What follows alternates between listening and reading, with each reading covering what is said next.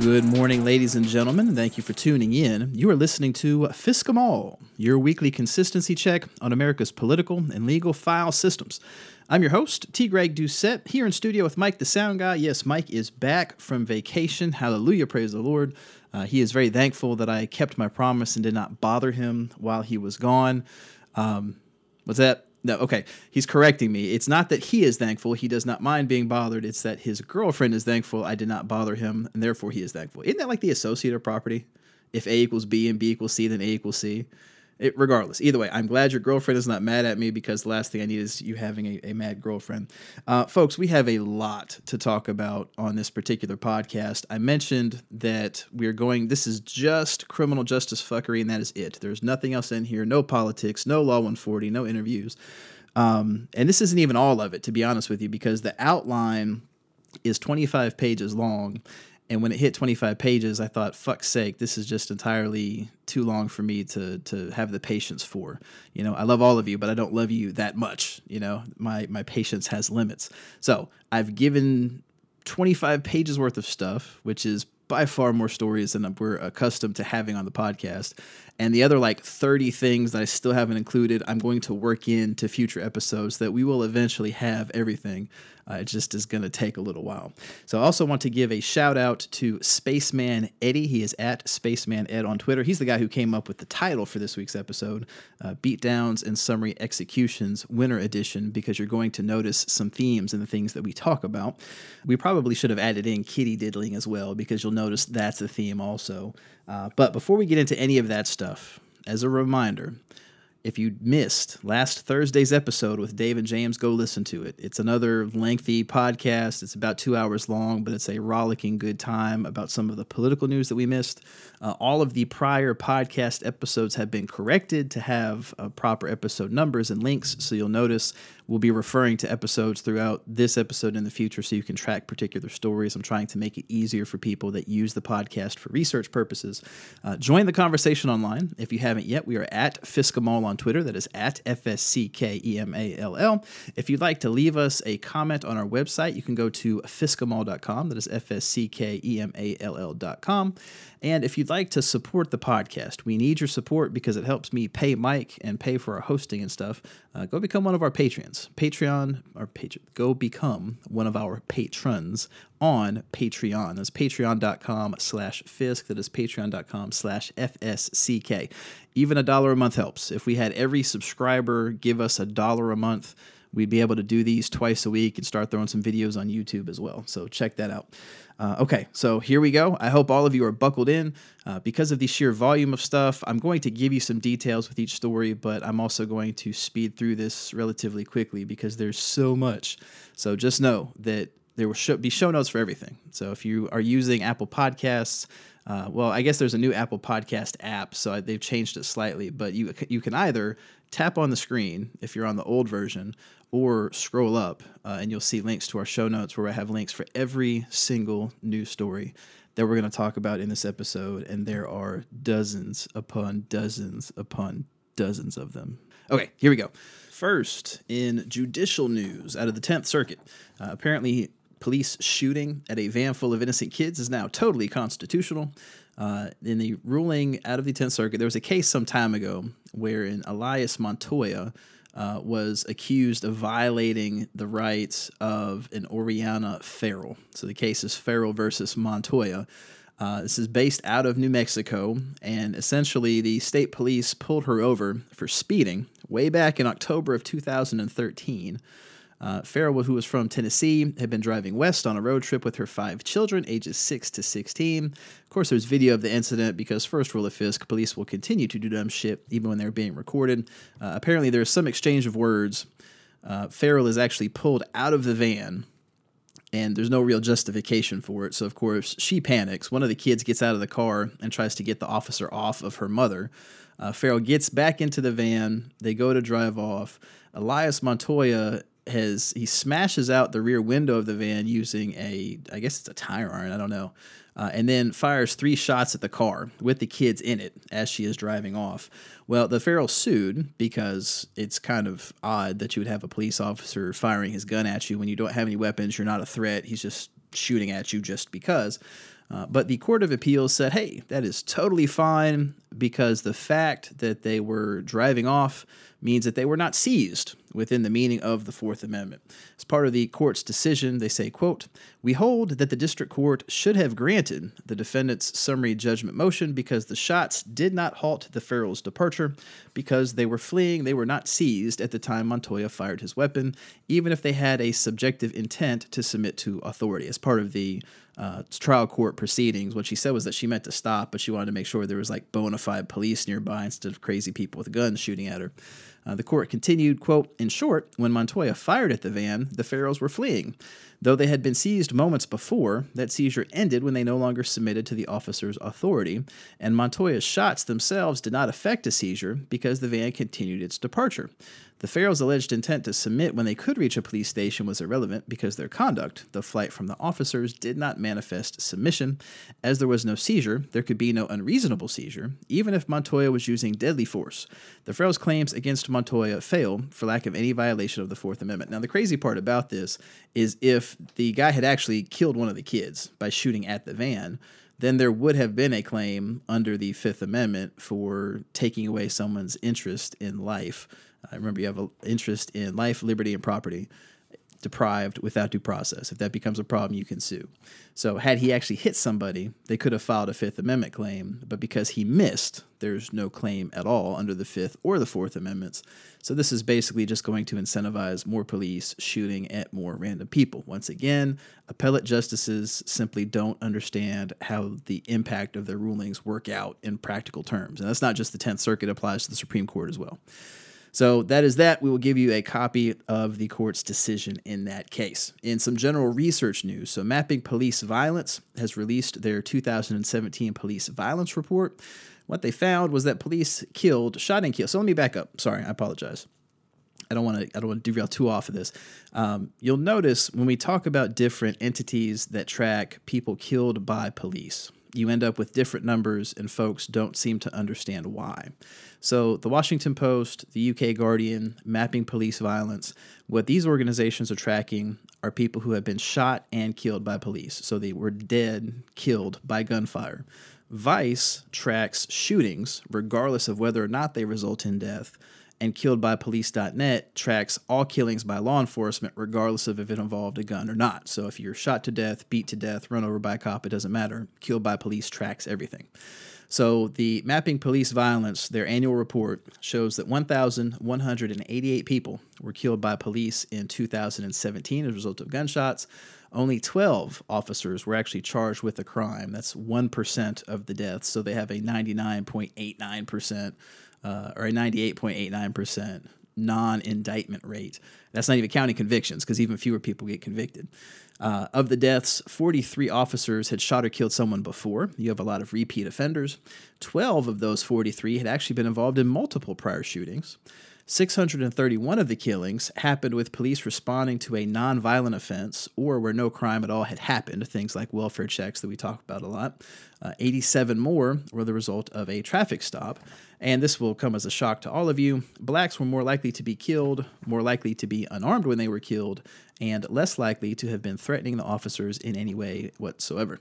Uh, Michael Harriot from The Root does have some takes on the story. In particular, he notes the the other sources of death in this country. Uh, he writes, quote, more people died from police violence in 2017 than the total number of U.S. soldiers killed in action around the globe at 21. More died at the hands of police in 2017 than the number of black people who were lynched in the worst year of Jim Crow, 161, back in 1892. Cops killed more Americans in 2017 than terrorists did, four. They killed more citizens than airplanes, 13 worldwide, mass shooters, 428, and Chicago's top gangs, 675, all combined. That is your American law enforcement. USA, USA. Uh, speaking of statistics, there's good news out of New York City. So, New York City is now the safest that's pretty much ever been. Their crime rate has dropped dramatically overall. And this, of course, freaked out a lot of uh, so called conservatives, including one Heather Mac Donald. Now, we've probably talked about Heather Mac Donald before. If I haven't, I, I regret that I've not brought her up previously. She's a nut. She's a fucking loon. I think I mentioned this in the interview with Dave and James. She's one of those thinly disguised racists that can somehow find any way to justify crime by pinning it on black people. And she's quick to throw out, you know, statistics and whatever else. She gets paid to go talk to these conferences where she blames black people and black culture for everything going on. Well, when these uh, new data from NYC came out, she actually wrote a column for National Review Online that the title is Don't Draw the Wrong Lessons from NYC's reduction in crime. And her thesis, as part of this column, essentially is that the reason why crime in NYC has dropped uh, is because of segregation. That there's greater gentrification, more white people live in white neighborhoods, more black people live in black neighborhoods, and therefore crime drops because you don't have the evil blacks trying to attack the whites. Uh, and it's it's funny because she got dragged all over Twitter, as she rightfully should have, because she completely fucks up the stats. New York City's crime dropped everywhere, including in the segregated neighborhoods, but the neighborhoods with the biggest drop were in the integrated ones. So, New York City in general is the least amount of white that it has been since it was colonized way back in the 1700s. The percentage of white people is less than ever before. There's a shitload of minorities, not just blacks, but people from other ethnicities. It's a huge melting pot.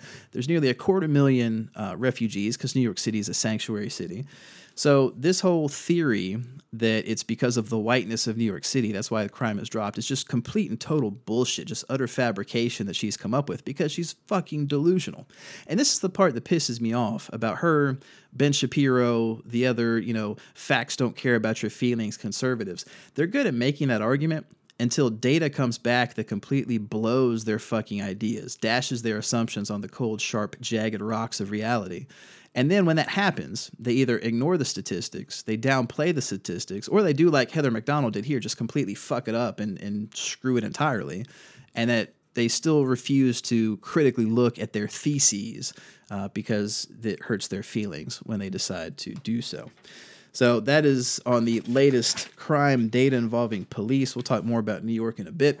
Uh, out of the Huffington Post, there's a story by Arthur Rizer of the R Street Institute. So, the R Street Institute is a conservative think tank focused on a lot of issues, but among them is criminal justice reform. He's got a column out entitled We Need to Stop Incarcerating Children for Status Offenses and Nonviolent Misdemeanors. Uh, he notes that 1 million children arrested every single year in this country. They get removed from school, separated from their families, thrown into detention facilities merely for basic, what we call status offenses. So, running away, being a truant, skipping school, uh, which comprises more than half of the non criminal court cases that happen. Uh, he notes, quote, many of the children involved in the juvenile court system have emotional or learning needs that are not being met. According to the Annie E. Casey Foundation, harsh conditions and invasive supervision inside detention facilities can exacerbate mental health symptoms for youth with serious emotional disturbances or a history of trauma or abuse. He continues, quote, contrary to the juvenile system's stated goal of rehabilitation, court involvement unnecessarily exacerbates underlying problems by delaying children's access to critical services, Additionally, the process of arrest, prosecution, and adjudication can easily damage relationships between children and the adults in their lives since they are often positioned as adverse parties in the proceedings. So, you give that link to your story so you can uh, talk about. Speaking of children, The New Yorker has a long read on unaccompanied minors. So, these are Hispanic kids, other immigrant children who are caught between being exploited by gangs like MS 13 but they can't go to the police because they'll be deported. So instead, they just suffer with being, you know, exploited on a regular basis. The Wall Street Journal, Journal, the Wall Street Journal uh, has an in depth report on prosecutors who are now treating opioid overdoses as homicides, arresting friends and family. Uh, they talk about the story of Daniel Eckhart. Says, quote, After Daniel Eckhart's corpse was found on the side of a road in Hamilton County, Ohio last year, police determined he died of a heroin overdose. Not long ago, law enforcement's involvement would have ended there. But amid a national opioid addiction crisis fueling an unprecedented wave of overdose deaths, the investigation was just beginning. Detectives interrogated witnesses and obtained search warrants in an effort to hold accountable someone for Mr. Eckhart's death. The prosecutor for Hamilton County, which includes Cincinnati and its suburbs, charged three of Mr. Eckhart's companions, including his ex wife and her boyfriend, with crimes including involuntary manslaughter, an offense carrying a maximum sentence of 11 years. Now, why are they doing this? Because this is a stupid fucking policy. This is going to lead to more people dying rather than getting help. We've talked about that in a prior podcast. Uh, the explanation why is, quote, the deaths. That's why. All the people dying. That's from Commander Thomas Fallon, who leads the task force. Quote, even in the cocaine and crack days, people didn't die like this. Now, if you are an avid listener, you might recall that that statement is false, that we actually have a same quantum of people dying from crack and cocaine as are dying from opioids. The difference is we don't care when they're black. Uh, out of the Washington Post, Radley Balko did a list of what he had called predictions for the new year. Uh, it's actually quite funny. I, because I do this podcast, I knew the predictions were bullshit. It's actually stories from things that actually happened in the past year that he's framed as New Year's predictions. But I'm going to give it to you anyway because he's got a long list of criminal justice fuckery out of his column in the Washington Post called The Watch. Uh, John Pfaff, who's a he's written several books about mass incarceration. Uh, he has a Twitter thread that's interesting on prison gerrymandering, which I did not know was a thing, but I guess it kind of makes sense in a very sadistic sort of way. So when we're doing redistricting for congressional districts, state legislative districts, whatever else, one concept that we have to deal with if you're a legislator is one person, one vote. So all the districts are supposed to be exactly equal size or as close as possible as you can get. Uh, and they don't count into, they don't take into account whether or not the people are eligible voters. They only look at people, period. Uh, so, as part of that, what Pfaff found is that in a lot of congressional districts, you have prisons that are in districts with Republican Congress critters. And the reason why is that a prison is where you have your felons. They're in prison for a year or more. If you're less than a year, you're in jail. And as a result of being a felon, you're not allowed to vote. Well, we know the system tends to target people of color. We know that people of color tend to be Democrats. So you can stick a heavily Democratic prison in a Republican district, and you know there will be zero votes cast from that prison. So it enables a, a way of diluting Democrat representation in other districts because you shove these Democrats into a Republican district. You can still honor the concept of one person, one vote, while taking Republican voters that you would normally stuff into that district to protect that incumbent and instead shifting them over to other districts as a way of, uh, you know, spreading your influence. So I'll give you a link to that thread. It's very interesting. It's not something that I had considered. It's actually pretty fucking insidious. Uh, there's also a new study by researchers out of Portland State University, the University of Victoria, which I think is in Canada, uh, and Wayne State University. It's, it's kind of depressing. Uh, so essentially, what they do is they look at the empirical evidence of police protests throughout the 1960s and 70s. They compare that with the number of police killings of civilians over those same decades and see if there's any correlation. Uh, and what they found is, quote, the results clearly show that historical protest resulted in an increase in civilian deaths by legal intervention, that's killed by police, regardless of race in the short run, and a seemingly permanent increase in killings of non white people over the medium to long term run. So basically, when police get protested, they start killing everybody more often, and then they eventually stop killing the white people as much, but they continue killing the minorities. So we'll give you a link to that as well. It's a link to the extended abstract. The study that they actually have with all of the stuff is still considered preliminary. So I didn't want to give you the preliminary version until it's done. But if you got the abstract, you'll know how to find the final version when it comes out. Uh, okay, so let's jump into federal news. The main story, of course, is Attorney General Beauregard. Uh, he's gotten rid of a lot of guidance from the Obama era DOJ. Several of those stories are on the docket that didn't make this particular outline that I'll have in future episodes. But one of the big ones is that he's decided we're going to start locking people up for marijuana again because, hey, reefer madness and such. Uh, so he's eliminating Obama era DOJ guidance on marijuana that asked states and U.S. attorneys to reduce the priority that they use to focus on marijuana crimes because there are more important issues facing the country right now. Uh, and one of his advisors, a Dr. Robert DuPont, actually wants all Americans drug tested automatically every time you go to the fucking doctor. These people are insane.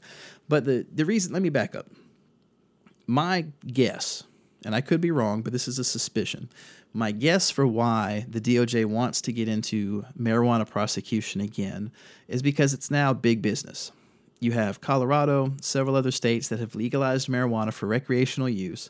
You have these businesses that have propped up, offering weed to the public, legal within their borders, and they're making lots of money. Well, guess what? A lot of these companies can't use banks because the banks don't want to be on the hook providing services to an illegal enterprise.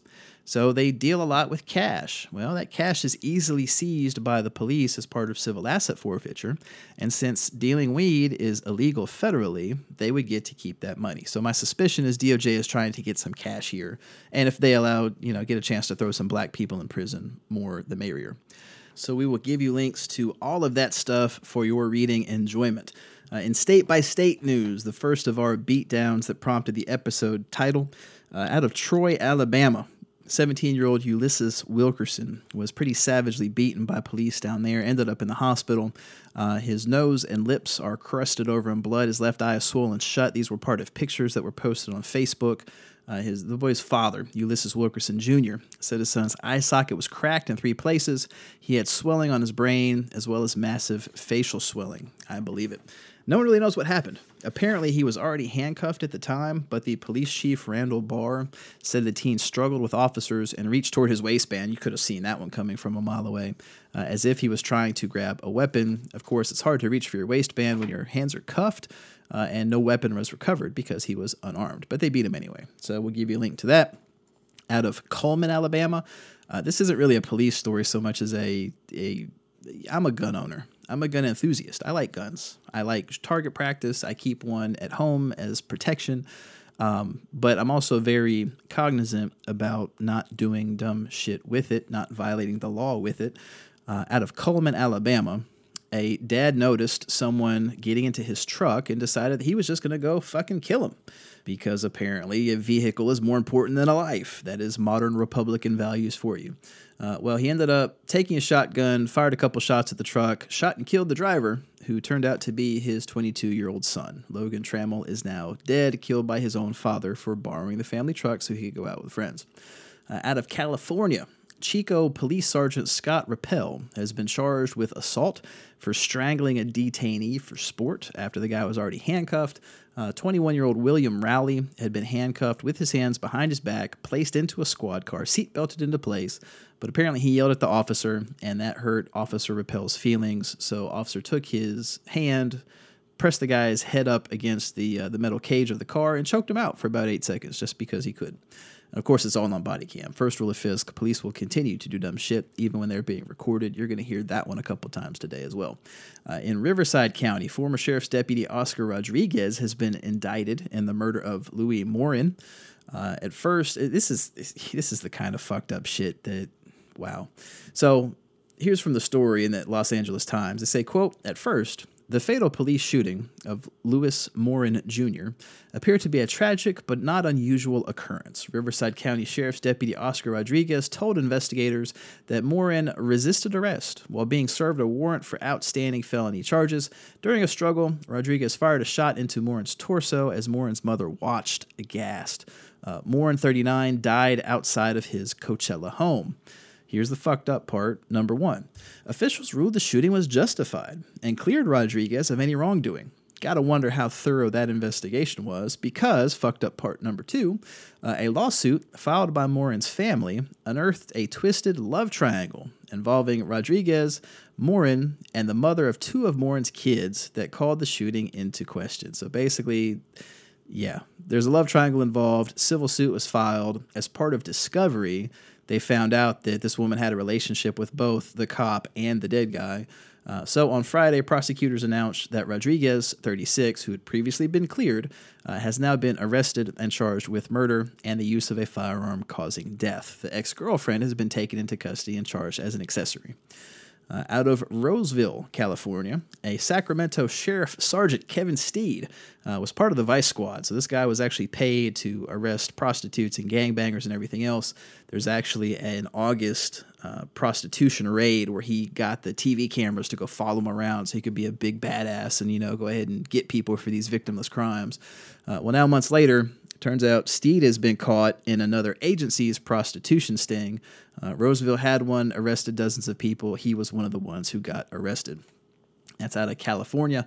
Uh, in Colorado and Longmont, we've talked a lot about this case uh, involving the suites. It's a public housing complex where tenants had their Fourth Amendment rights just violated willy nilly because the police wanted to do some training. Uh, well, the final police report has been released in that case. Uh, and as a result, the director of the Longmont Housing Authority, Crystal Erazo, has been fired.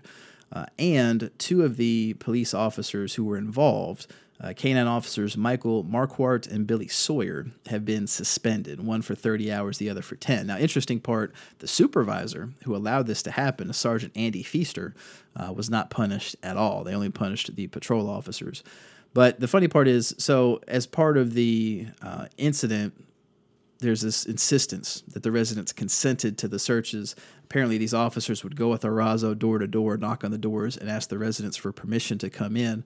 This is different from a private uh, landlord tenant situation. So, typically, if you look in your lease, if you're leasing an apartment, there's usually a clause in there that allows the landlord to come in whenever they want.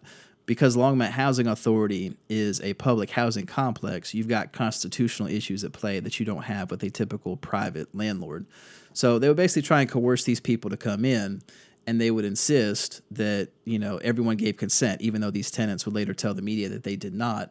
But in particular, as part of this report, you find out, quote, in addition, two units allegedly were searched without the residents being in them at the time at all.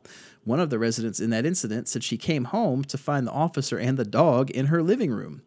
Quote, there wasn't really like a big conversation about, um, you know, what to do if someone's not home one of the officers told the investigator. There was just sort of an assumption all the way around that they were going to go in. That's wildly disturbing. So, if you want to listen to some of our old episodes on this, we talked about it first back in uh, episode 9, back in June when it first happened. Uh, then in episode 17, we talked about the fact police were refusing to release any details to the press. And then back in episode 38, we talked about the Longmont Housing Authority paying $210,000 of taxpayer money to settle the claims. And that's just one piece of the lawsuit. There's still a lawsuit pending. So that is out of Longmont, Colorado. In Connecticut, out of Hartford, we've talked before back in episode 36 uh, about Brianna Brochu. She's the University of Hartford student that uh, is a really gross chick that would take her roommate's toothbrush and shove it up her ass to try and poison her roommate. Uh, used uh, rubbed used tampons on her roommate's book bag, put moldy clam dip in her roommate's lotions for the intense purpose of trying to poison this girl until she would pick another roommate. Uh, well, she's avoided a hate crime charge uh, and instead has only been charged with misdemeanor criminal mischief and breach of the peace. She has pleaded not guilty and has asked for a jury trial. In Florida, in Minneola, uh, John Ratcliffe had some neighbors where they had a slight dispute during New Year's. Uh, turns out the neighbors were shooting off fireworks. One of them crossed into his yard. He claims hit his car. Uh, Ratcliffe then fired back verbally and then actually took a gun and shot at them twice. Then took a chainsaw, fired that bad boy up, and started sawing down the fence between them, all the while shouting epithets at his neighbors, talking about it's going to be their last uh, year in that particular residence. The police showed up. The guy still had his gun on him in one hand, still had a beer in the other. Uh, the officers told him to show his hands. He told them to, quote, suck my dick and did not comply with orders to show his hands. There ended up being a 20 minute standoff. He was eventually taken alive. Now, it turns out this guy's a public works employee. He works for the city, uh, but he's taken alive. Now, I, I say that not because I think he should be killed. I don't. It goes back to my point that police are capable of taking people alive if they choose to. They just deliberately choose not to. This guy had a gun, a beer, and a chainsaw, refused to comply with orders to show his hands, told the police to suck his dick and they still managed to have a 20 minute standoff to take him into custody anyway because they actually value human life. You'll be shocked to find out that John Ratcliffe is white. Uh, out of Georgia, in Columbus, police shot and killed 35 year old Jarvis Likes. Uh, it turns out that he turned around as he was approaching a DUI checkpoint. Uh, from the story, quote, a chase followed, and Likes drove onto a dead end street in a neighborhood. He stopped and got out of his Kia Forte, and there was an altercation between Likes and the trooper when Likes tried to get back into his car. So the guy got out of the car and then got back into the car, and then there was a fight with the officers. He's getting back into the car. Uh, the trooper then pulled a gun out, shot him in the chest. Uh, and what they found is that Trooper was not injured, but Likes supposedly had a handgun inside a container in the driver's area. I'm not sure what the hell's going on there. But ponder for a minute, separate from the gun, separate from the altercation, why this guy died. He is driving home on a street that he happened to pick that the police had blocked off, and he turned around to go pick an alternate route. He wasn't actually drunk. There's no allegations anywhere in the story that he was intoxicated. He just didn't want to deal with the hassle of a DUI checkpoint, and as a result, the police ultimately killed him for it. So that's out of Columbus, out of Forsyth, Georgia. The Southeast Regional Division of the State Department of Corrections tweeted out a happy holidays picture. And they decided that we're a prison, the best place to take a photo is in a cotton field. Uh, from the story, quote, the department posted the photo on its Facebook page on January 1st and removed it the next day after receiving a lot of comments about it, according to Gwendolyn Hogan, a spokesman for the Corrections Department. There was no ill intent behind it, they just selected a cotton field because they thought it looked like snow. Y'all, I live in North Carolina, okay? I drive through cotton fields every single time I go visit my grandparents in Virginia Beach. You just go take North Carolina 186, go up through Northampton County, you're to see some cotton. There's to be cotton all over the side of the roadway because when you harvest it, you can't get it all. A cotton field doesn't look like it snowed. Ain't nothing looking like snow in a damn cotton field. Now, it's interesting because Georgia, as they're meaning no ill intent, decided to take this picture as part of a prison photo because Georgia has the second highest uh, per capita incarceration rate for jails in the entire country. So, the Prison Policy Initiative does these annual reports where they compare jail incarceration, prison incarceration, and then total involvement with the justice system. So, both incarceration and probation combined. What they find is that Georgia is second highest in terms of number of people incarcerated per 100,000 residents uh, for jails. They are fourth highest in incarceration for prisons, and they are the first highest overall by a mile for total involvement with the incarceration system. They have 5,828 people per 100,000 that are either actively incarcerated or on probation. Number two is Idaho with only 2,954 people per 100,000. So Georgia locks up a shitload of folks. So that is out of Forsyth in their supposedly, you know, unintentionally problematic cotton field picture out of Washington County, Georgia. Uh, three white sheriff's deputies have been indicted for murder in the death of 58 year old black man Euree Lee Martin. Uh, they said that he had, quote, acted suspiciously because he asked a stranger for water. Uh, Michael Howell, Henry Copeland, and Rhett Scott are the killer cops who were all indicted in this case. They were fired in October in connection with the shooting. Uh, District Attorney Hayward Altman has said there's no evidence at all that Mr. Martin had broken any laws at the time he encountered the police. No surprise there. Uh, out of Illinois, Carol Stream apparently has never heard of Bayes' theorem. Uh, police will be starting new roadside drug tests in February. Quote Carol Stream police will begin testing drivers in February for marijuana, cocaine, amphetamines, methamphetamines, and opiates like heroin. The test is designed to be quick portable, and accurate. L O fucking L. So I don't know how many of you had to take statistics. I had to as part of my undergraduate education because my degree was in computer science. There's this thing called Bayes' theorem, and it talks about it's basically statistical modeling in a sense. And it looks at not just positives and negatives, but also false positives and false negatives. So if you take, for example, and this is a, a, very common example that you'll see often when you're talking about roadside drug tests. Uh, if you take a test that's 99% sensitive and 99% specific, which is the standard for super reliability, but you're using that on a population where only about 0.5% are drug users, the question you have to ask is what is the probability that any randomly selected person with a positive test is actually a user? Now, you go through Bayes' theorem to calculate this. The assumption of politicians is that the answer is 99% because it's 99% accurate, right? Well, it turns out that's wrong because the actual accuracy rate is only around 33.2%. So let's put that into numbers instead of percentages. So if you have a thousand people who get tested with these roadside tests, now remember, roadside tests, 99% accurate is how they're advertised. You're going to expect out of any thousand 99 995 don't use because again we're saying a 0.5% rate of people who actually use drugs and then you have five people who do use. So out of those 995 non-users you're going to have roughly 10 false positives. That's your expectation just because the test is only 99% accurate. You've got that 1% off so 1% of 995 gives you 9.5 or round up to 10 out of the five actual users you're going to have that 99% effectiveness you're going to have five true positives. So out of 15 positive results, only five of them are actually accurate, which means only 33% of the time are you getting a true positive result from a roadside drug test. Uh, it's it's fantastically stupid. I can't believe police departments still use it. I know why they use it. They use it to find a way to get you in the system and make some money off of you. But roadside drug tests are fantastically unreliable, and legislators, politicians should know better than to allow them in their respective jurisdictions. Uh, out of Chicago, there's a lot of stuff in Chicago.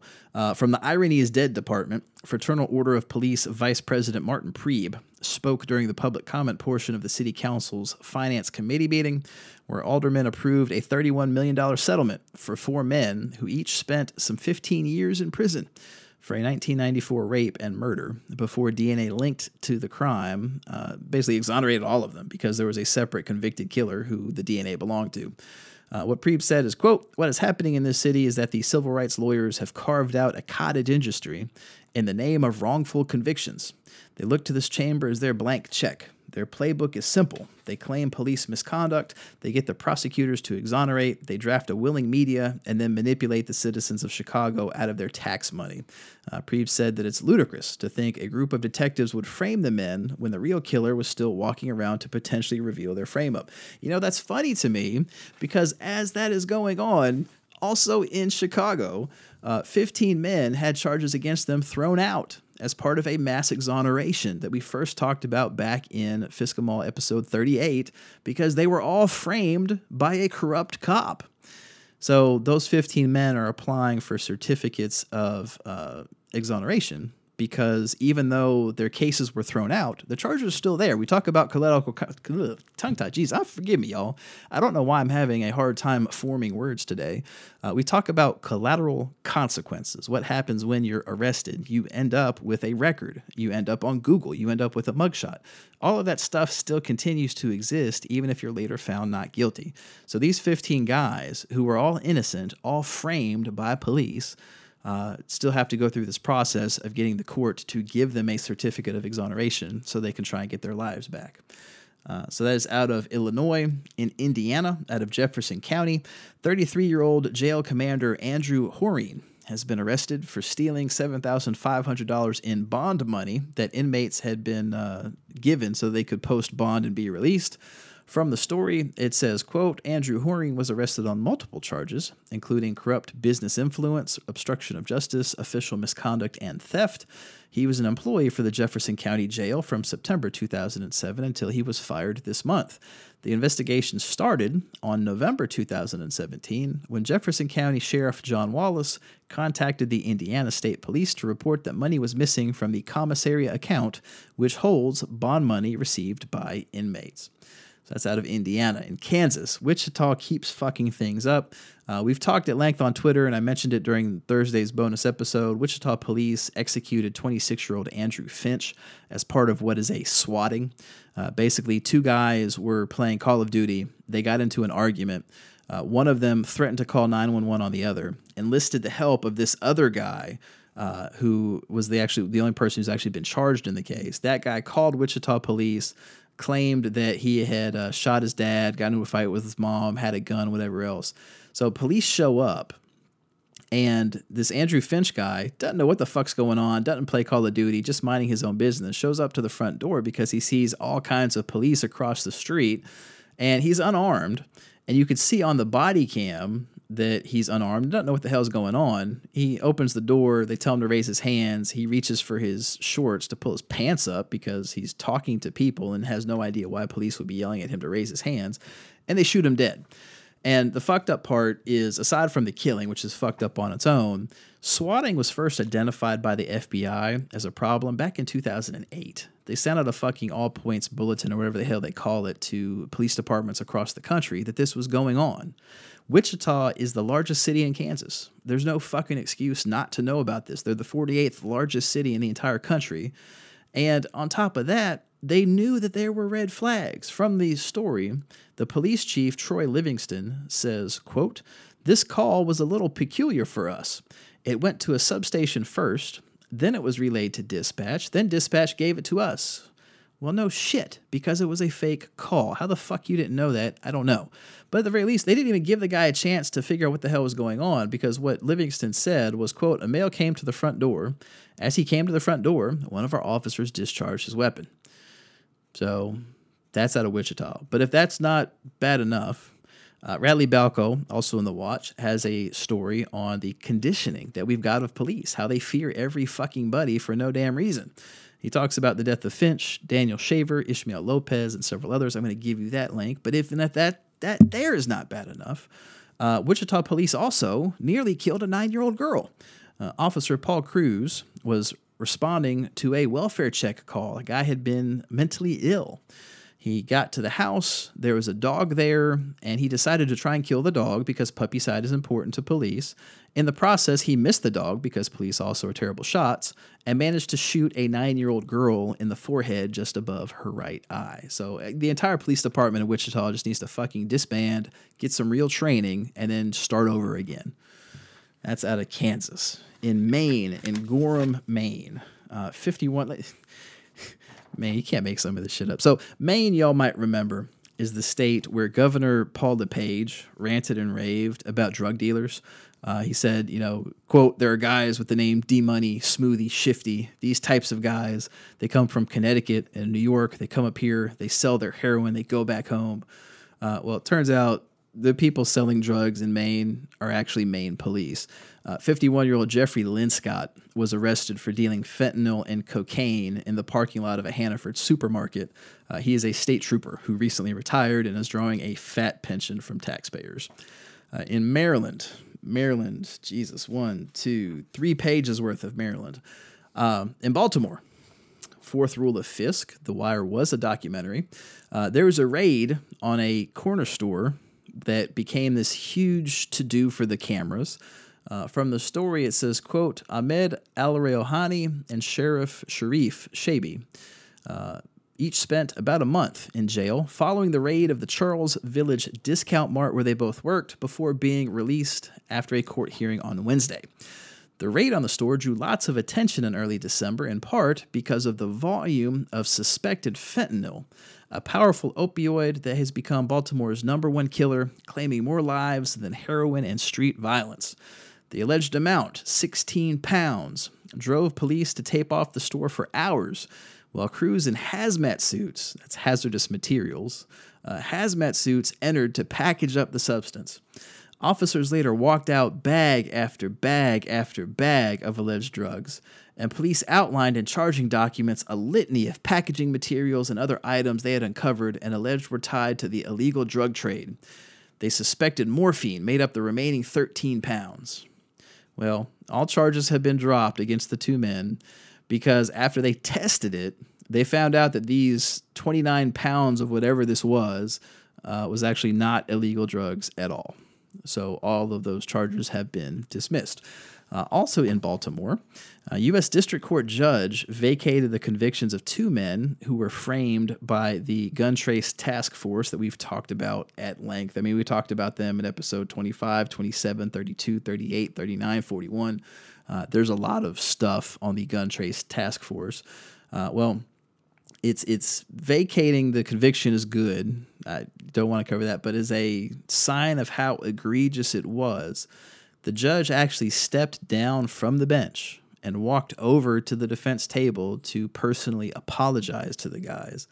Uh, from the story, it says, quote, a U.S. District Court judge stepped down from his bench on Monday and apologized to two men who spent years in prison after allegedly having drugs planted on them by an officer charged in the Gun Trace Task Force racketeering case. Umar Burley was freed from prison in August, seven years into a 15 year sentence as prosecutors pursued allegations that Baltimore Police Sergeant Wayne Jenkins planted drugs in Burley's car following a deadly high speed chase in 2010. We're going to talk about Jenkins in a minute. Uh, both Burley and the other guy, whose name I don't have in my notes for some reason, they both pled guilty. So if you ever wonder, do innocent people plead guilty? The answer is yes, because the potential punishment to being found guilty uh, if you don't plead is often far greater than if you just take the plea and hope you get, at least get some of your life back. It's very common for innocent people to plead guilty. It sucks, but it happens. I wrote a Twitter thread on it like a year ago. Uh, so Judge Bennett, who was the guy who accepted their pleas, uh, said the court takes a deliberate, careful approach when accepting guilty pleas, which they do, uh, but the system still failed. No fucking shit, because we rely on police officers to do their jobs, not to be corrupt little fucks. Uh, so Bennett got down and said, I'm very sorry. So while we're talking about Jenkins, Jenkins is pleading guilty. He has pled guilty to racketeering. So this is the guy who is the leader of the Baltimore Department's uh, corrupt gun trace task force that we've talked so much about. Well, as part of his plea, we already had a bunch of crimes we knew they had committed. He admitted to just a fuckload more. Like this was a full blown criminal enterprise. So we talk at length on uh, Twitter about RICO, and it's never RICO. There's actually a website, is it RICO? And the answer is always no. Popehat talks about it at length. Uh, well, this is one of those times where it actually was RICO. This guy was running a full blown criminal enterprise paid for by Baltimore taxpayers. Uh, from the story in the Baltimore Sun says, quote, the plea agreement of former Sergeant Wayne Jenkins, 37, of Middle River, broadened the scope of what federal prosecutors have called a criminal enterprise operating behind the authority of the badge admitting to a wide range of new crimes, including dirt bike thefts and reselling stolen prescription drugs looted during the 2015 riots. Jenkins admitted to stealing hundreds of thousands of dollars in cash and drugs while using an associate to resell marijuana and cocaine and splitting the profits. Documents outline Jenkins using illegal GPS devices to track people he suspected of having money and entering premises without a warrant to see what was inside, a practice the officers called a sneak and peek. Jenkins also admitted to being involved with planting drugs on a man in 2010, setting up Detective Sean Suiter, who prosecutors say was oblivious to the fact that they had been planted, to find them. Suiter was killed one day before he was set to testify before a federal grand jury about the incident, which raised the intrigue around the only on duty fatal shooting of a Baltimore police officer in the department's history to go unsolved. We all it, it's been solved. We all know what happened, even though they're not going to actually say it. Uh, so that is in the case of Mr. Jenkins. There's also a thread on Twitter where a woman noted that Baltimore schools gets about half as much money as the police department, and she posted a picture of the weight room in one of the schools that has been damaged from burst pipes because Baltimore. So again, going back to the fourth rule of Fisk, The Wire being a document, documentary. Baltimore has just not bothered to cut on the heat for several of their schools. So there are pictures and videos of kids going to class in freezing weather where they're bundled up in their coats and mittens and everything else and they can't fucking learn. And it's like a prison. It's like a fucking prison. School should not be a prison. So this woman posted the picture of the damaged weight room and then also posted a picture of the fancy gym that the police have in a tweet. And the tweet says, When pictures are worth a thousand words, the weight room of the Baltimore Southeast District Police from the recruitment Twitter feed, and the wrestling room at Douglass High School in West Baltimore post burst pipe. Why are these conditions acceptable for kids? Now, that's a good ass question, but you have some real idiots on the Baltimore PD, including a local guy who decided to respond, quote, So you want to damage the weight room? What sense does that make? The weight room is paid for privately, right? Referring to the police weight room. How the fuck you get that she wants to damage a weight room and pointing out that the public weight room is problematic? I don't know. Um, he continues when she responds to the Baltimore police commissioner that he's being a dick. Now, bear in mind, this particular Twitter account, he's got a long history of being a dick to multiple people. He once called a, uh, a reporter a prostitute and everything else, and he's still on the on the clock because that's how Baltimore is. Uh, I can say whatever I want off duty. I believe you want the room damaged by your tweet. That's my First Amendment right, is it not, you fucking snowflake? You libtards can't hold your elected people accountable, so you want to blame others for your lot in life. Weren't you moving out of the city at last bitch session about schools? Aha, you lied, didn't you? So then another guy points gets in the thread and is like, "Hey, you're you're being a dick, and this is not how a police officer is supposed to act." Uh, so he responds, "Well, maybe Melissa's employer ought to know about her tweets." Isn't she in the health field? She mentioned something about having an MA a while ago. You, Paul, you're in construction, right? Let's see if phone calls can shed light on you as well. These people are unwell. They are mentally unfucking well. So that's out of Maryland. In Massachusetts, Rolling Stone has a lengthy write up on the uh, crime lab fiasco and how more than 32,000 criminal cases have been tainted. Uh, I'm not going to go into it because we've talked about it before. Go back to episode 31, 33, 41, and 42 if you want some of those details. Uh, the gist of it is it covers DUI prosecutions, the drug case prosecutions, a whole bunch of other stuff. And we will give you a link to the Rolling Stone story as well. Out of Michigan, in Wayne County, Uh, basically, they had a whole bunch of rape kits. They just didn't bother to fucking test. Uh, from the story, it says, quote, eight years after a routine tour of a Detroit police storage warehouse uncovered 11,341 untested rape kits, a Michigan prosecutor has managed to test 10,000 of them, identifying 817 serial rapists in the process. Holy shit. Now, there's a saying in the prosecution world. I don't know if it's legit or not. I have no clue where those statistics from come, come from. God, see, I don't know why I'm fucking. I'm not drunk. I promise you, I'm not drunk. Um, but they say that a rapist will rape between like seven to ten times before they get caught. So if you assume these 817 serial rapists from untested rape kits, I mean, we're talking thousands upon thousands of rapes that have gone undetected because the government was just fucking lazy and didn't bother to do what it's supposed to do. So that is out of Michigan. Also in Wayne County, killer cop Mike Bessner has been charged with second degree murder in the killing of 15 year old Damon Grimes. Uh, this is the case we talked about back in episode 25, where this is a 15 year old kid driving an ATV. The officer tells him to stop. The kid freaks and tries to ride home. So rather than just let him go and arrest him later, the officer decides, you know what? I'm just going to fucking tase the kid in the back because I can. Well, the kid is driving a vehicle that's still in motion. Momentum keeps it going. So when he's tased, he can't control it, crashes into a car, he ends up dying. So that officer has been charged with second degree murder. We will see if he ends up being convicted. Uh, in Grand Rapids, Michigan, the police who pulled an, a gun on an 11 year old black girl and then handcuffed her because they were searching for a middle aged white woman. Uh, doesn't make any fucking sense, but they're not going to be disciplined at all because that's totally okay. Uh, the incident from the story says, quote, the incident occurred on December 6th and was recorded on body cam. The footage shows the girl, Honesty Hodges, screaming in panic for over two minutes as she is cuffed and placed in a police cruiser. An internal investigation into the incident found the officers did not violate department policy. The officers were searching for Hodges' aunt, a 40 year old white woman, at the time of the incident. Hodges is an 11 year old black girl. While the police chief says the video made him nauseous, he clarified that the officers were following procedure. That's a time where it's time to change the fucking procedure. If this is normal, that's a problem. Uh, out of Minnesota, Minneapolis, prosecutor Mike Freeman has been deciding whether or not he's going to charge killer cop Mohammed Noor. He's the guy that shot the Australian woman, Justine Damond. She called police to report an assault in the alley behind her home.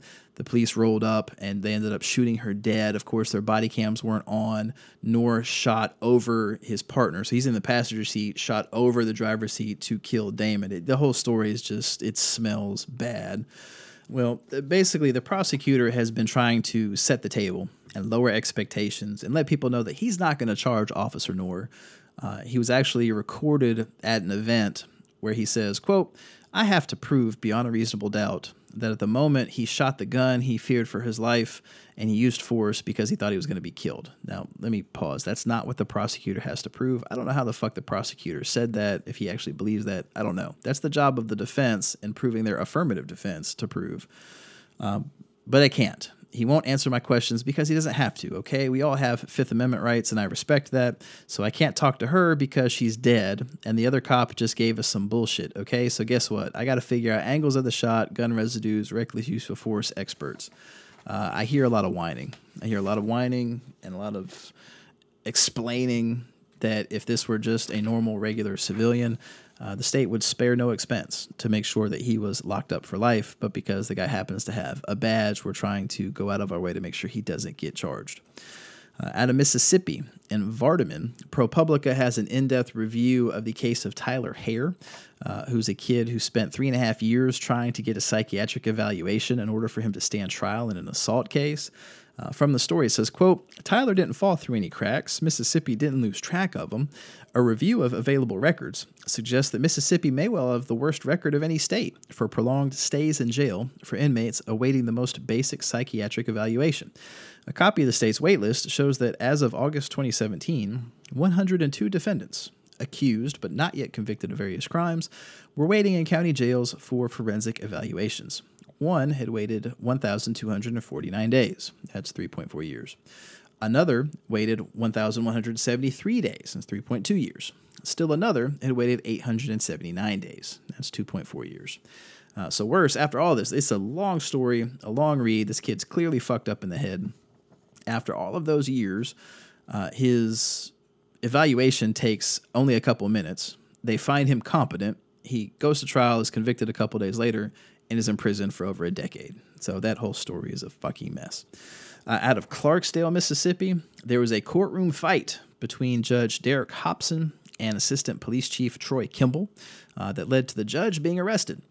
Uh, quote, at some point, Judge Hobson reportedly bumped Kimball as he was walking, and sources say that's when Kimball flipped Judge Hobson, handcuffed him, and led him out of his own courtroom while he was still wearing his robe. This is a report from the media, by the way.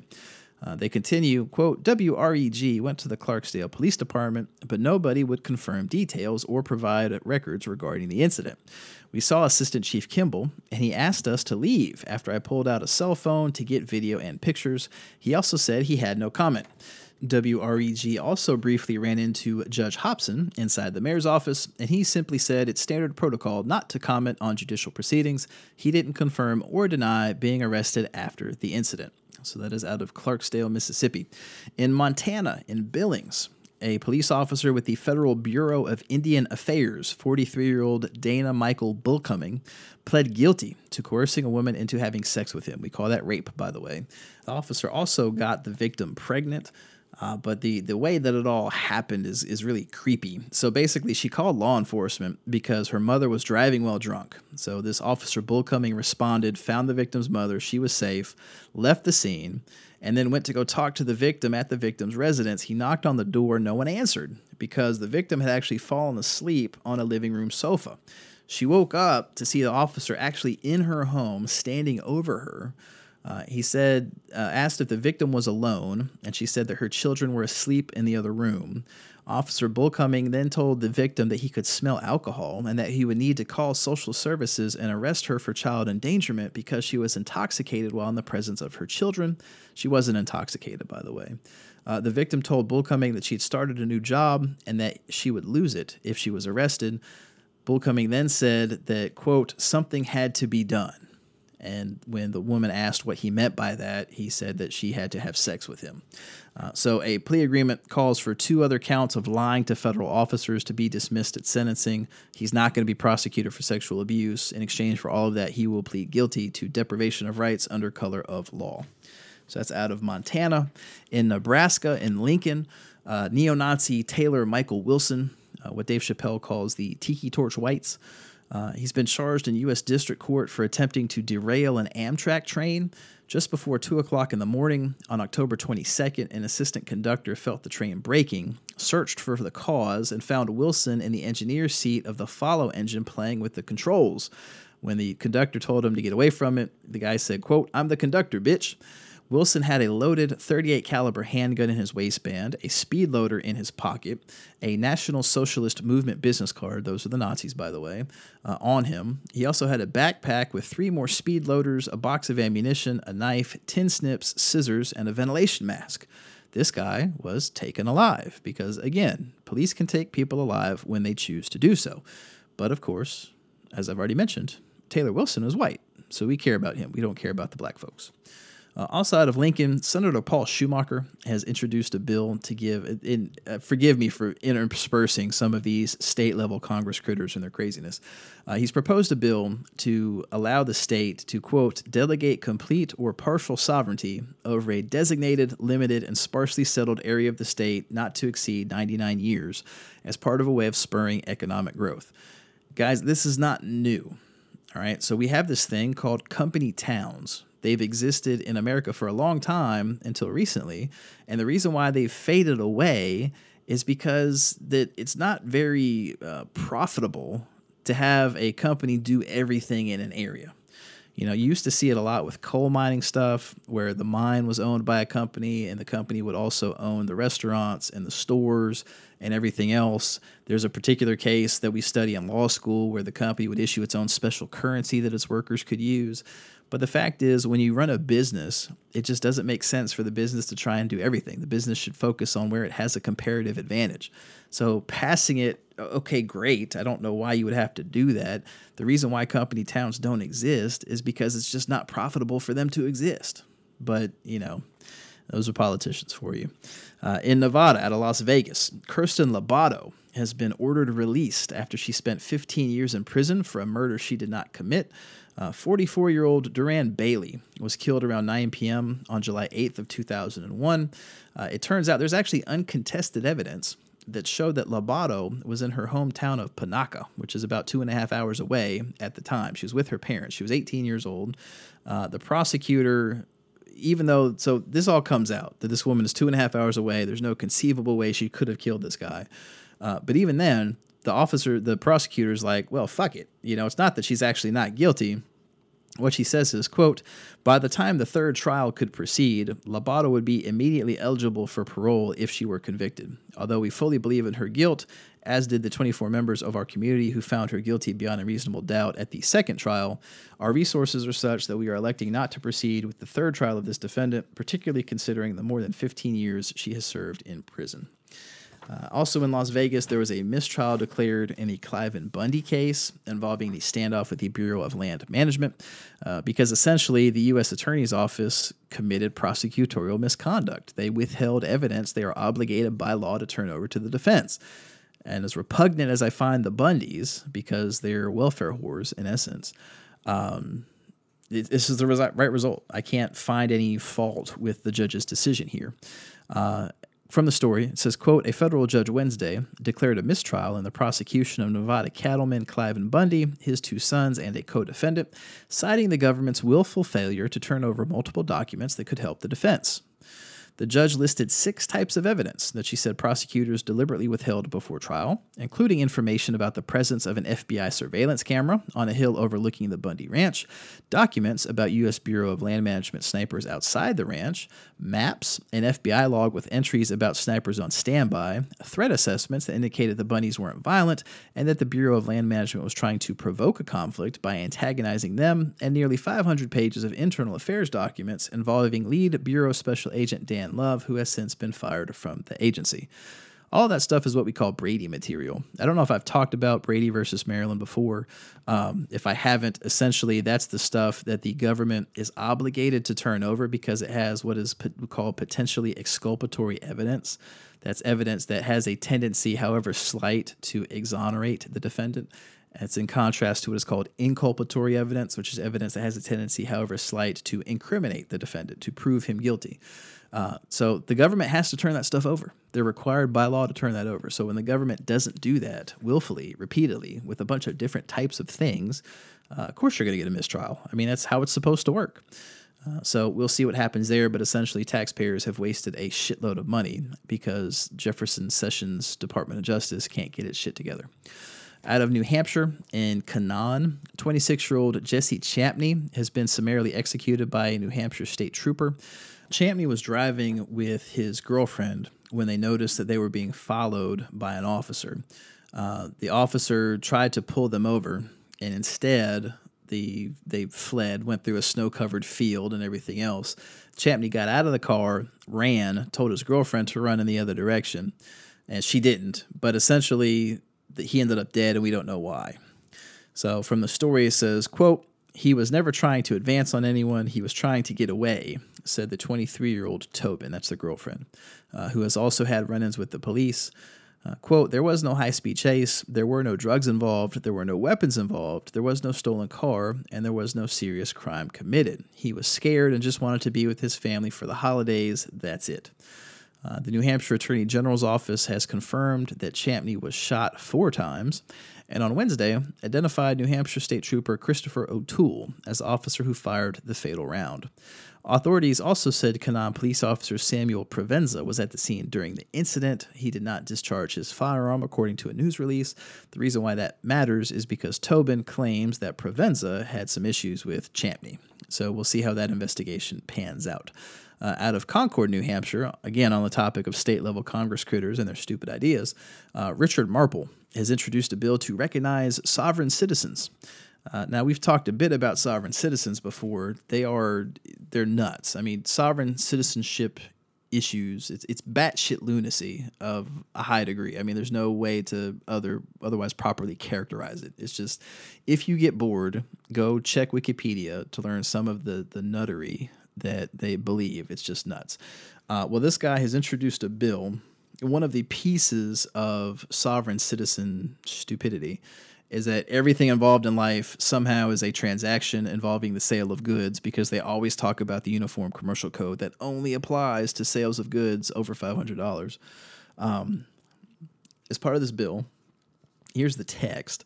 Uh, he says, quote, the general court finds why the legislature is called the general court i don't know that's that's a new hampshire thing uh, the general court finds that the protocol of the uniform commercial code as adopted in RSA 382-A, requires all corporations to disclose all elements of any contract being offered. Rampant non-disclosure is a fault that must be addressed by the general court. I got news for you. There's there is no rampant non-disclosure of contract terms because if you've got a written contract, it's in the document. Now, if this is an oral contract, that's one thing, but a written document, it's in there. Uh, but what they say is quote, all contracts with sovereign inhabitants defined under Part 2, Article 30 of the New Hampshire Constitution and sojourners in this republic shall have all elements of any contract being offered fully and completely disclosed and explained, particularly those contracts involving an ens legis or straw man. So an ens legis is a creature of law, so it's a reference to corporations, and a straw man is. I don't even want to get into sovereign citizen nuttery because I'm, it just drives me fucking bonkers. But the theory is that you as a person are one thing.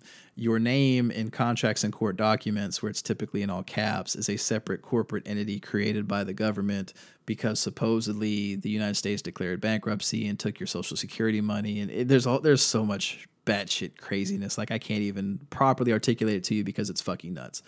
Um, so this is all here that you have to now articulate these provisions involving straw men or ens legis.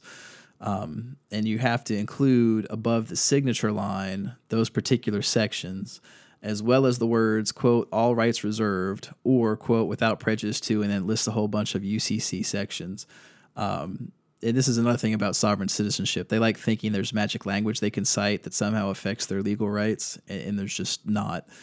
Uh, and says the failure of any corporation to provide full disclosure of all elements of every contract, as required by paragraph 1, shall result in the forfeiture of $10,000 to the state treasury.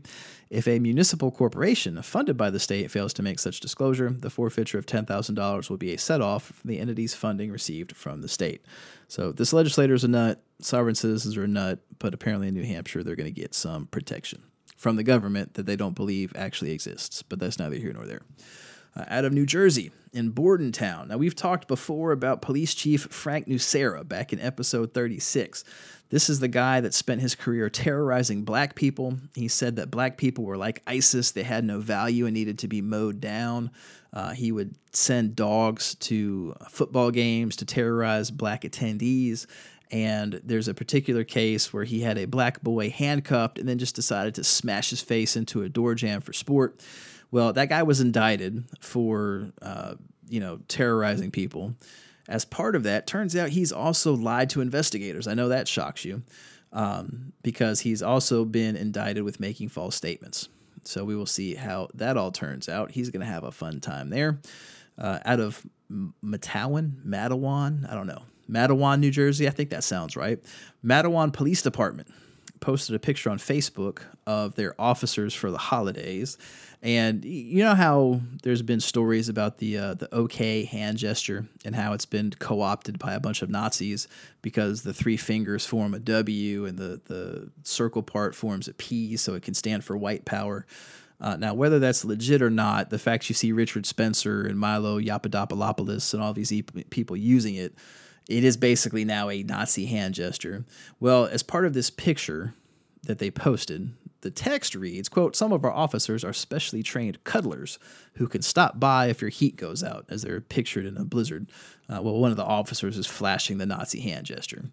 Uh, that's also, it's not just happening in New Jersey. There's actually another picture from uh, the same week in Zephyrhills, Florida, where an officer is doing the exact same thing on a picture on the front cover. Um, so that is in Matawan, Matawan. Uh, there's also an editorial by Steven Greenhut in the Orange County, California Register talking about bail reform.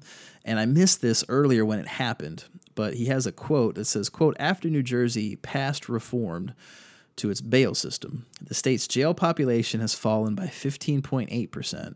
Crime has decreased by 3.8%, and violent crime has decreased by 12.4%.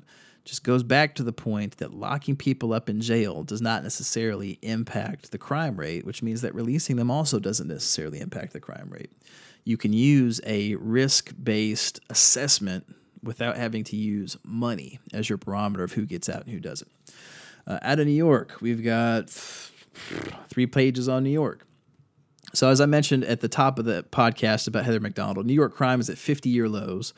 Uh, it's 25% black now. It's the largest black population anywhere in the country. It's a sanctuary city with 500,000 undocumented immigrants. Total population 8.54 million residents. And out of all of those people, there were only 286 murders the entire year. That is astonishingly low. Uh, so essentially, you have the crime has declined 27 straight years in general, but these are levels that are the lowest they've ever been since the 1950s. And remember, this is after they've ended stop and frisk because stop and frisk was unconstitutional, even though people like Heather Mac Donald have insisted that stop and frisk was vital to crime reduction. Uh, also, a pair of officers have been suspended for ignoring a 911 call from a pregnant woman who was later found strangled to death. Uh, the NYPD officers had been assigned to touch base with a Tony Wells, 22, whose sister called police claiming that the young mom was scared of her husband. Dispatched officers drove to Wells's home at Crown Heights, but never bothered to get out of the car to check on their welfare. She was later strangled by her husband in just a few hours. Also out of New York City, three more underage girls have come forward to claim that the flasher NYPD officer Adam Fridson exposed his genitals to them. Uh, we've talked about this guy before. So he's the one that uh, exposed himself to two kids. There were two sisters, a seven and a 12 year old, as they were going into a church. Uh, well, turns out he's also exposed himself to a 12 year old girl and two 13 year old girls at a bus stop on the Throgs Neck Expressway Service Road at Randall Avenue. Also in the New York Police Department, a Sergeant Thomas Balatoni, who makes $170,000 a year as the chauffeur for the police chief. That's it. He makes 170 grand. Uh, he was caught shoplifting at Banana Republic. He was not arrested, but he has decided to quit his job. Uh, out of White Plains, New York, Attorney General Beauregard and the Department of Justice have decided they're not going to bother filing civil rights charges against the killer cops who executed 60 year old Marine veteran Kenneth Chamberlain Sr. This is a really fucked up case back in 2011, back when I was in law school. Uh, the audio and the video are on YouTube if you feel compelled to go check them out. But essentially, Chamberlain was a former Marine. He had heart condition. Uh, he had a life alert thing that he had set off accidentally and he essentially didn't respond when the life alert person said, "Hey, are you okay?" So they called police, which is normal. Everything up to that point is fine. Uh, but then when he finally responded, he said, Look, I'm fine. I don't need the police here. The police showed up. He tells them repeatedly that he's okay, asks them to leave. Uh, the police don't do that. Chamberlain's niece, who lives downstairs in the same building, offered to help. The cops essentially told her to fuck off. Um, the cops insisted on coming in. At one point, the guy's like, just leave. And the officer goes, open the door, Kenny. I need to take a piss. Uh, go, the guy responds, go find a bathroom. I don't want to let you into my house. I didn't do anything wrong. Then, after the uh, niece is declined, the guy says, Sir, please leave me alone. I'm a sick old man. Chamberlain responds, We don't give a fuck, Nick. Police then took the hinges off of the door kicked the door in, tased the guy in the neck and the abdomen, uh, shot him with a beanbag round, then hit him with a baton, then shot him in the chest twice. Uh, so that that's bad enough. But then for five months, the police refused to identify the officer who shot Chamberlain. So when the officer who killed him was finally identified as Anthony Carelli, Carelli insisted that Chamberlain had a knife and was trying to kill him. Well, then it came out that Carelli was in uh, the uh, defendant in a lawsuit by two brothers claiming that he had beat them and called them both ragheads. Uh, then the autopsy showed that Chamberlain wasn't even facing the officers when they shot him. Then the coroner said that Chamberlain couldn't even have been holding the knife. Uh, and they stuck by the story that this guy had the knife and was going to kill him this entire time. A state grand jury refused to indict, and now Attorney General Beauregard uh, Jefferson Beauregard Sessions III has said, Good job, Carelli. You too can get away with murder. Uh, out of Nassau County, a guy named Ziggy has a Twitter thread on how he was nearly killed by police for buying shampoo. Uh, apparently, the store owner called saying that he had a gun and was being a suspect in an armed robbery. Meanwhile, the dude's wearing headphones and has, uh, you know, I guess the volume turned up really loud, so he doesn't notice that there's an officer there with a gun drawn. Uh, but we'll give you a link to the full Twitter thread. You should check it out. Uh, out of Brockport. So don't let it be said that I don't report humorous news. Uh, in Brockport, New York, officers were called to deal with a squirrel in the house, and the guy's got his body cam running, and it's in HD. Uh, and you see the squirrel just like lunge straight for the officer's body cam. It's fucking hilarious. Uh, luckily, the squirrel did not have a waistband because if it did, it would have been shot. Uh, out of North Carolina, in Richmond County, correctional officer Erica Tamika Johnson has been indicted for attempted murder for trying to shoot at a priest. Uh, she shot a minister in the back. The off duty officer is accused of attempting to kill 61 year old Remus Davis in Richmond County, southeast of Charlotte. According to the arrest warrant, Johnson shot Davis in the back twice and then attempted to shoot him in the head. Johnson works at the uh, Lanesboro Correctional Institution. She's worked in the prison system since 2008. In Durham, my hometown. So we've talked twice about the protest that happened across the street from my office. Go check episode 23 about kind of what happened that day. And then there's the follow up in episode 45 where WRAL basically went through a whole bunch of public records and pieced together everything that happened from that morning. Uh, remember, you had this Klan rally that was supposed to happen. The sheriff was telling everyone who will listen that it was going to happen, and then it turned out it didn't happen. But in the process, you had thousands of people show up and have a grand old time. Well, the sheriff sent a letter to the county commission uh, whining about the people who showed up and demanding, quote, simple and common sense measures to handle demonstrations. Uh, apparently, now bear in mind, this demonstration was peaceful. I was there. I put it on Periscope. There were plenty of other people that were there, but there were folks that had weapons because they were expecting the Klan to show up. So one person brought an axe, one had a gun, uh, one had a rifle, and in the letter, what the sheriff says is, quote, I hope never to see again such reckless disregard for human life during a purportedly peaceful demonstration. Now, a couple things here. One, the supposed reckless disregard for life didn't happen because the event was peaceful. Two, having weapons is against the law. You're not allowed to have weapons at a parade. That's against the state law. That is a state crime. People could have been arrested theoretically if law enforcement wanted to arrest people, but they chose not to, which was the smart thing to do because, again, it was a peaceful presentation. There is no need to get things all riled up. Uh, so instead, the sheriff is asking for new rules, new laws, new ways to give him ju- uh, discretion on when they can arrest people. And the county manager's on board. He just says, fuck it. Okay, cool. We're going to do some things.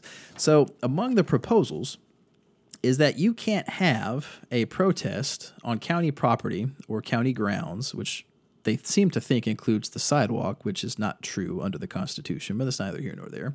Uh, unless you notify the county via its website within 48 hours of any event, quote, if the group will be 50 or more individuals or has the potential of 50 or more individuals. How the fuck am I going to know if 50 or more people are going to show up? That's problem number one.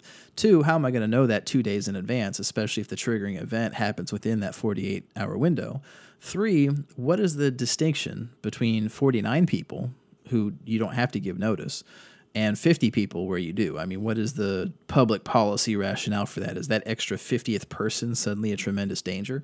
But then they don't just stop there. There's also in the proposal a requirement that, quote, any flyers, posters, or other advertisements for an event on county property include a statement that reads, quote, the views and beliefs of this event do not necessarily reflect those of Durham County government. This is not a Durham County sponsored event.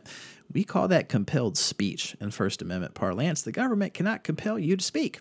So that is going to be unconstitutional as well. But we're going through this process to willy nilly revise these rules, and it's fucking ridiculous.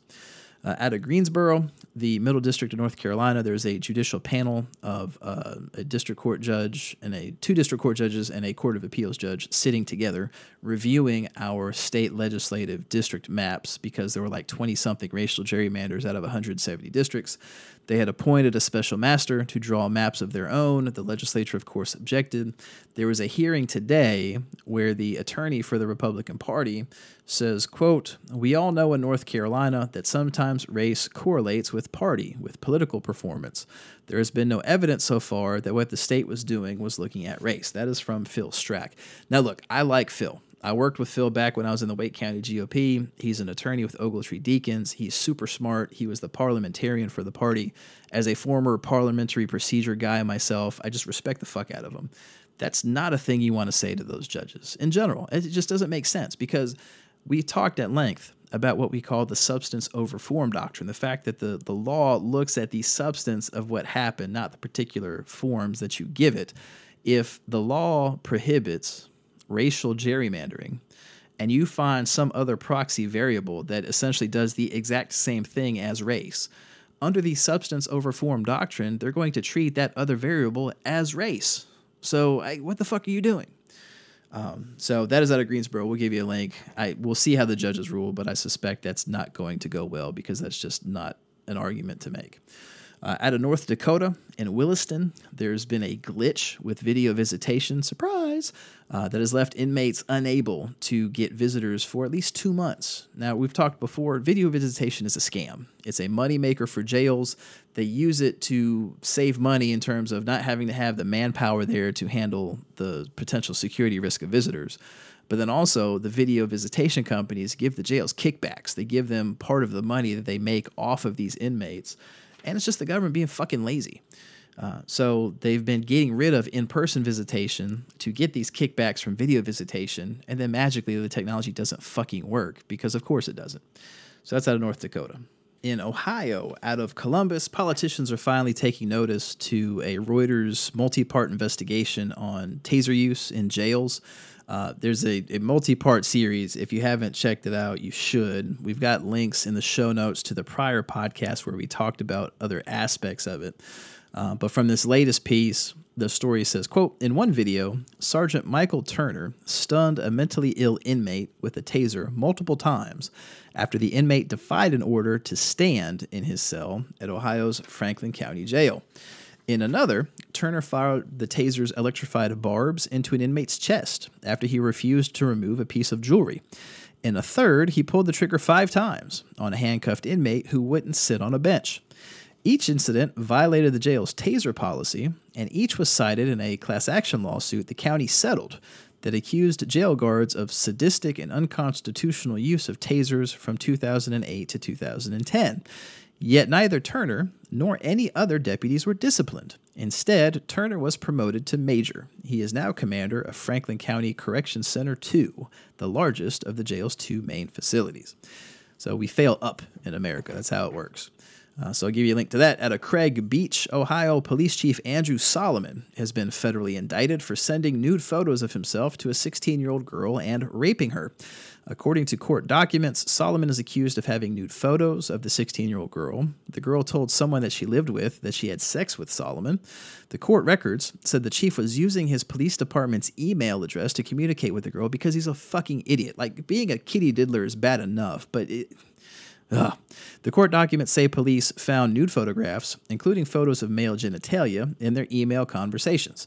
Solomon admitted to investigators that he received some, quote, inappropriate, unquote, photos of the girl. He said he sent her, quote, fake pictures, unquote, of male genitalia that he found on the internet, uh, but then later admitted to sending the girl real pictures of himself. Uh, authorities say Solomon apparently first encountered the girl in October while he was investigating an unruly child complaint. So that's fucking disgusting. Um, out of Oregon. That's out of Ohio. Out of Oregon. In Washington County, uh, police helped talk a suicidal person off a ledge, and it was on body cam. So don't let it be said I don't report good news. That turned out well. We'll give you a link to the Twitter. Out of Pennsylvania, the third rule of Fisk there are no new stories, only new names and new jurisdictions. Just rewind about 20 seconds to that guy in Ohio. 40 uh, year old police chief Mike Diebold is being prosecuted for soliciting sex from a 14 year old girl online. Now, give this guy credit. Rather than using his department email, he was smart enough to use an app called Kik, K I K, uh, under the screen name Cute Cop for You. Uh, he went to a Sheetz to meet up with the kid and was greeted by investigators. The police chief was a former DARE officer, so those are the police we send to schools to talk to school kids about not using drugs. So you'll notice this is a recurring theme. So not just the uh, Andrew Solomon and Craig Beach, Ohio, this guy in Leechburg. You also had uh, San Leandro, California cop Marco Becerra. He's the guy who resigned after he raped a kid. Uh, we talked about NYPD officer Adam Fritzen earlier in this podcast, the guy that keeps exposing himself to minors. Uh, you had NYPD sex crimes investigator Nicholas McAteer. He's the guy who spent his career committing sex crimes as he was supposedly investigating them. It's just a really common thing. So, third rule of Fisk all day long. Uh, also, out of Philadelphia, Larry Krasner, who is the super progressive defense attorney who got elected district attorney, uh, he's been sworn in. He gave a very heartfelt swearing in speech where he basically said to folks, We're going to trade in funding for jails and instead give you funding for schools. Also, in his first week on the job, he's fired 31 prosecutors, including several of them who had been in the news for being corrupt as fuck. So that's interesting out of Philly. Also in Philadelphia, police officers have actually filed suit against their bosses, claiming that the Philly PD brass forced them to lie on paperwork to, quote, make the drugs go away. From the story, uh, says, quote, the Narcotics Bureau commanders told their officers to disobey the department's rules and illegally omit names, change locations, and modify other information on documents that are used as evidence during drug prosecutions if the arrestee is willing to become a snitch for the department. It actually says an informant, but we call them snitches in the uh, industry. Out of Pittsburgh, the first rule of Fisk police will continue to do dumb shit even when they're being recorded. Security camera from the Villa Real Pizzeria shows Pittsburgh police motorcycle cop Ronald Huff standing and talking with an employee and then the employee goes to the back. The officer actually follows him. Uh, and basically, it, this is all on surveillance video. But essentially, the officer randomly tases the guy in the restaurant for no apparent reason as a joke. Like they're actually trying to be funny about it. They laugh, giggly, ha ha, after the guy is like knocked to the fucking ground with the taser, drops his glass of water, and everything else. Um, well, of course, this is all on security camera video, as I mentioned.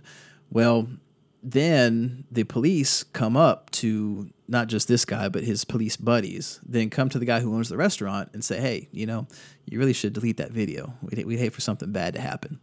Well, to avoid any potential discipline, uh, the officer, Huff, has decided to retire while this investigation is pending, which means he's now not going to have that in his record and he can go get hired at another department without any issue. Out of Tennessee, uh, CJ Ciaramella and Lauren Krisai of Reason Magazine have an in depth expose on how police in Tennessee and elsewhere are deliberately staging drug buys in drug free school zones as a way of increasing the penalties. Uh, they start off with the story of Michael Goodrum. It says, quote, On July 9th of 2008, officers of the Columbia, Tennessee Police Department arrested Michael Goodrum and charged him with possession of crack cocaine with intent to distribute in a drug-free school zone. But Michael Goodrum was not peddling dope to kids on the playground. He wasn't on school property, and school wasn't in session. In fact, he wasn't within sight of the school. According to court testimony by the police who arrested him, the 40-year-old was sitting in a private residence at 10:30 p.m. when officers swept into the living room with a narcotics search warrant. Goodrum was ordered to the floor, and when an officer picked him up, the cop found a small bag of crack cocaine underneath him. Uh, so even though he's never been a felon before, was just visiting that particular house. Uh, normally, he's going to get eight years as it is, but because he was within 572 feet of a park and 872 feet of a school, roughly two blocks in either direction, that put him under the 1,000 foot radius for a drug free school zone. So he ended up being sentenced to 15 years without the possibility of early release. In Tennessee, had he actually killed somebody, he would be out in less time because second degree murder carries a 15 year sentence, but you can get out early in 13 years. Uh, out of Nashville, Tennesseans, again, third piece about state level Congress critters. If you live in Tennessee, you can bring your gun to the new legislative building, but you cannot bring any handheld signs. Uh, the policy change that has been implemented for the new building, which Lieutenant Governor Randy McNally and House Speaker Beth Harwell approved, expressly prohibits hand carried signs and signs on hand sticks because they, quote, represent a serious safety hazard. Uh, also out of Nashville, 51 year old Matthew Charles was sentenced for crack possession back in 1996. 216 grams got this guy 35 years in prison. So this is the we talk about the crack cocaine sentencing disparity. So you got to keep in mind these are the same drug The only difference is their molecular form, which indicates whether or not you're going to shoot it via injection or snort it or whatever else. But in terms of actual chemical formula, it's the exact same. Um, so this guy was jailed. He was a model inmate, model probationer when he was released. He got out early as part of Obama's reforms to the prison system. Uh, volunteers at a food pantry every weekend like clockwork. Well, the U.S. Department of Justice, under Attorney General Beauregard, did not like the fact that this guy got out early. And so they appealed his decision, and the Circuit Court of Appeals agreed that this guy should not have been let out early and needs to go back to prison. So they've remanded the case to a district court judge who is going to sentence him again, and this guy is going to go back to jail for however much longer. It's thoroughly fucked up, and it's a highlight of the utter absurdity of our criminal justice system when it comes to the war on drugs. So it's out of Tennessee. In Texas, in Bexar County, we talked about this last Thursday with Dave and James. So a couple days before Christmas, police decided to summarily execute a woman who had been accused of stealing a car. Now, this is such crazy bullshit because someone called police, said she had stolen a car. There's no reference in any of the follow up reporting to a stolen car actually being found. It's just a guy called 911 gave a name and address. Police said, hey, let's go kill somebody. Well, in the process of killing this woman, supposedly she was trapped in a closet with a gun at some point, but the officer allowed her to leave. Why, we don't know. She went to another home in the trailer park, supposedly tried to open the door. Officers repeatedly shot and killed her while she's on the deck of that particular trailer home.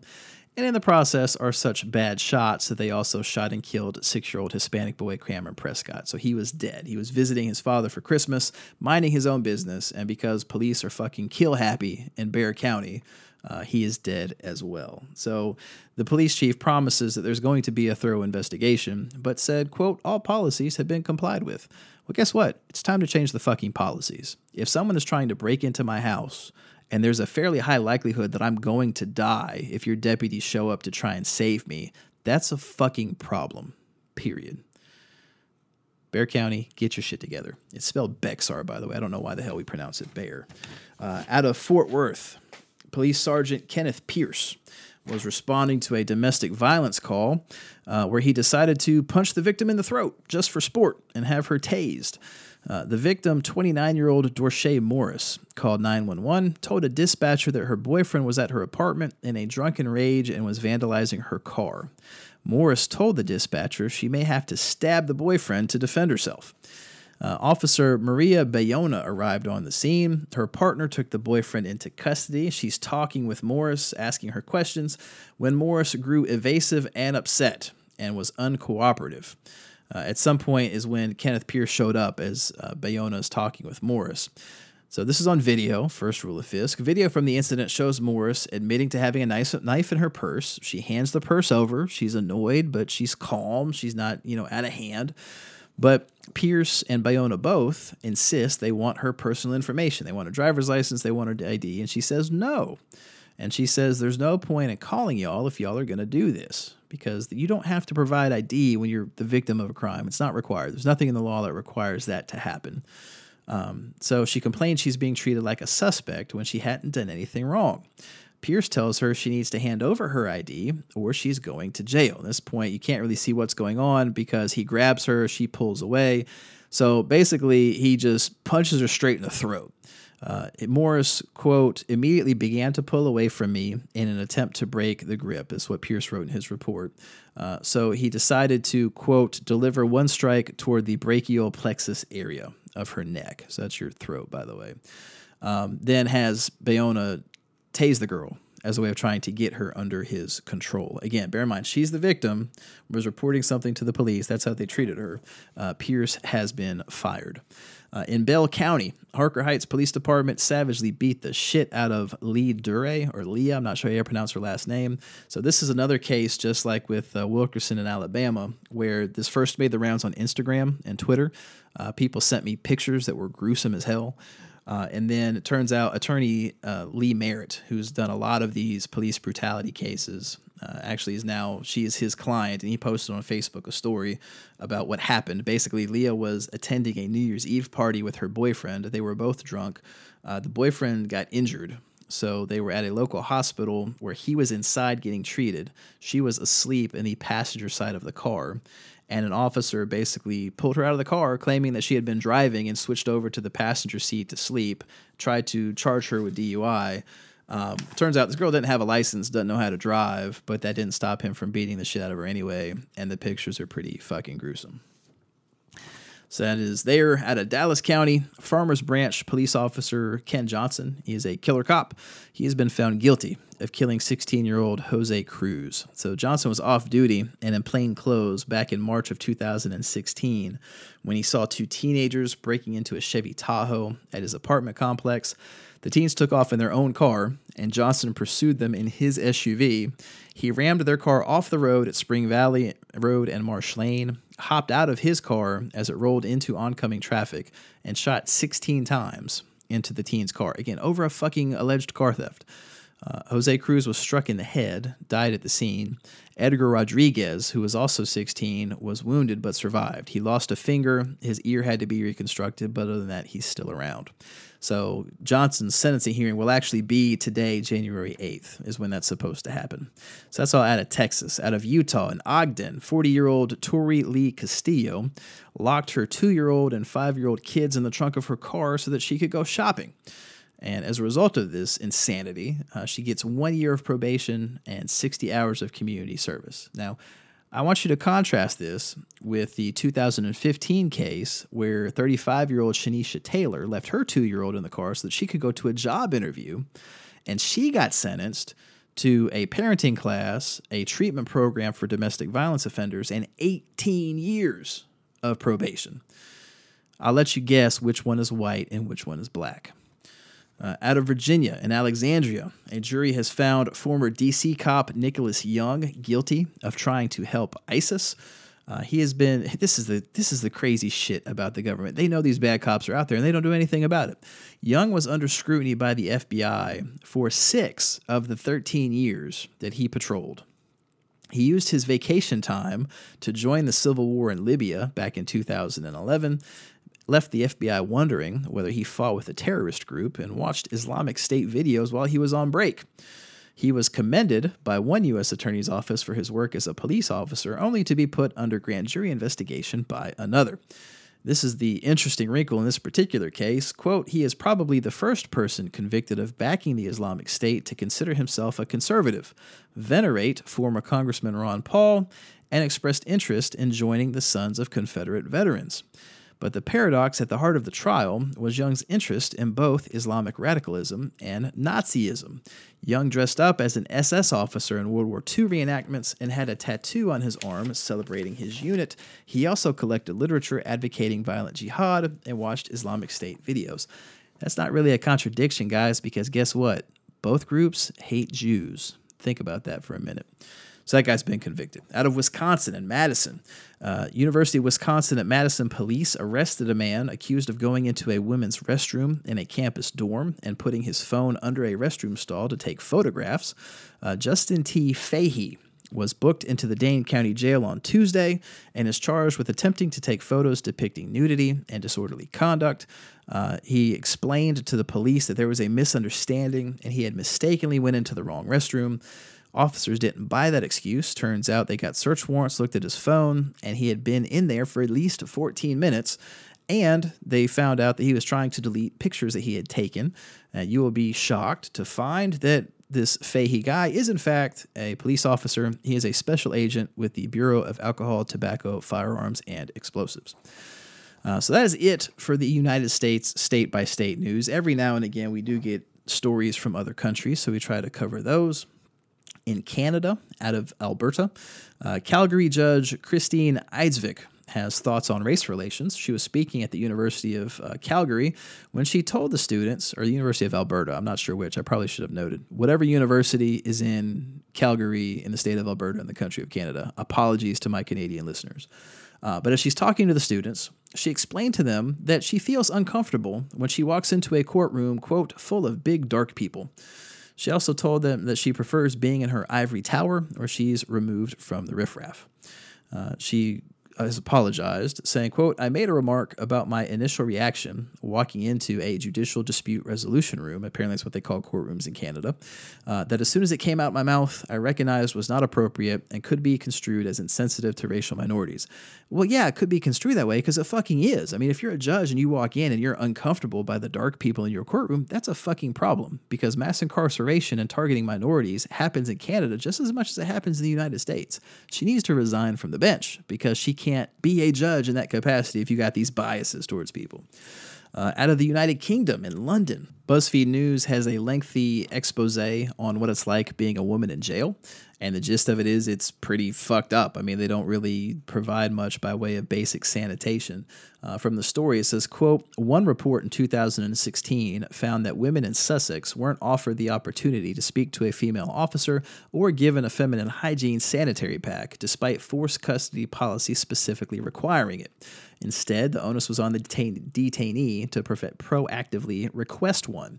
Some police forces, including Lancashire, according to the 2016 report, have displayed CCTV footage from cells on screens in the booking in areas, where a report describes essentially when you go to use the bathroom, it's on video, it's not pixelated, and it's shown in this booking in area. So anyone who's even not an officer, if you're standing in the booking in area, they can see you using the toilet, which is fucking gross. Uh, and then older police units, such as the one at Swansea, kept women in cells without sinks. Some women held by other forces are not even offered showers ahead of their court date, for which they might wait several days in a cell. All the while, if you're menstruating, you're bleeding on yourself in essence because they're not giving you these sanitation packs.